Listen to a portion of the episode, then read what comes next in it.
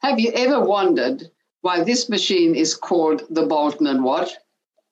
This engine takes its name after its inventor and entrepreneur, James Watt, a Scottish inventor, mechanical engineer, and chemist, who, by modifying the Newcomen steam engine and with the financial help of Matthew Boulton, produced the world's first modern steam engine, one of the driving forces of the Industrial Revolution.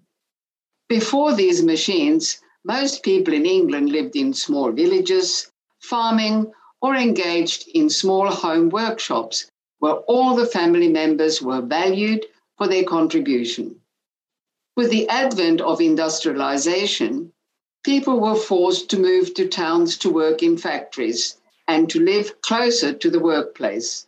This is not unlike Western cultures today, but back then, this was a new era of social, economic, and technological change. Women and children as young as eight years old were sent out to work in textile mills and in mines, often working 18 hours each day, often under hideous working conditions and earning lower wages than men.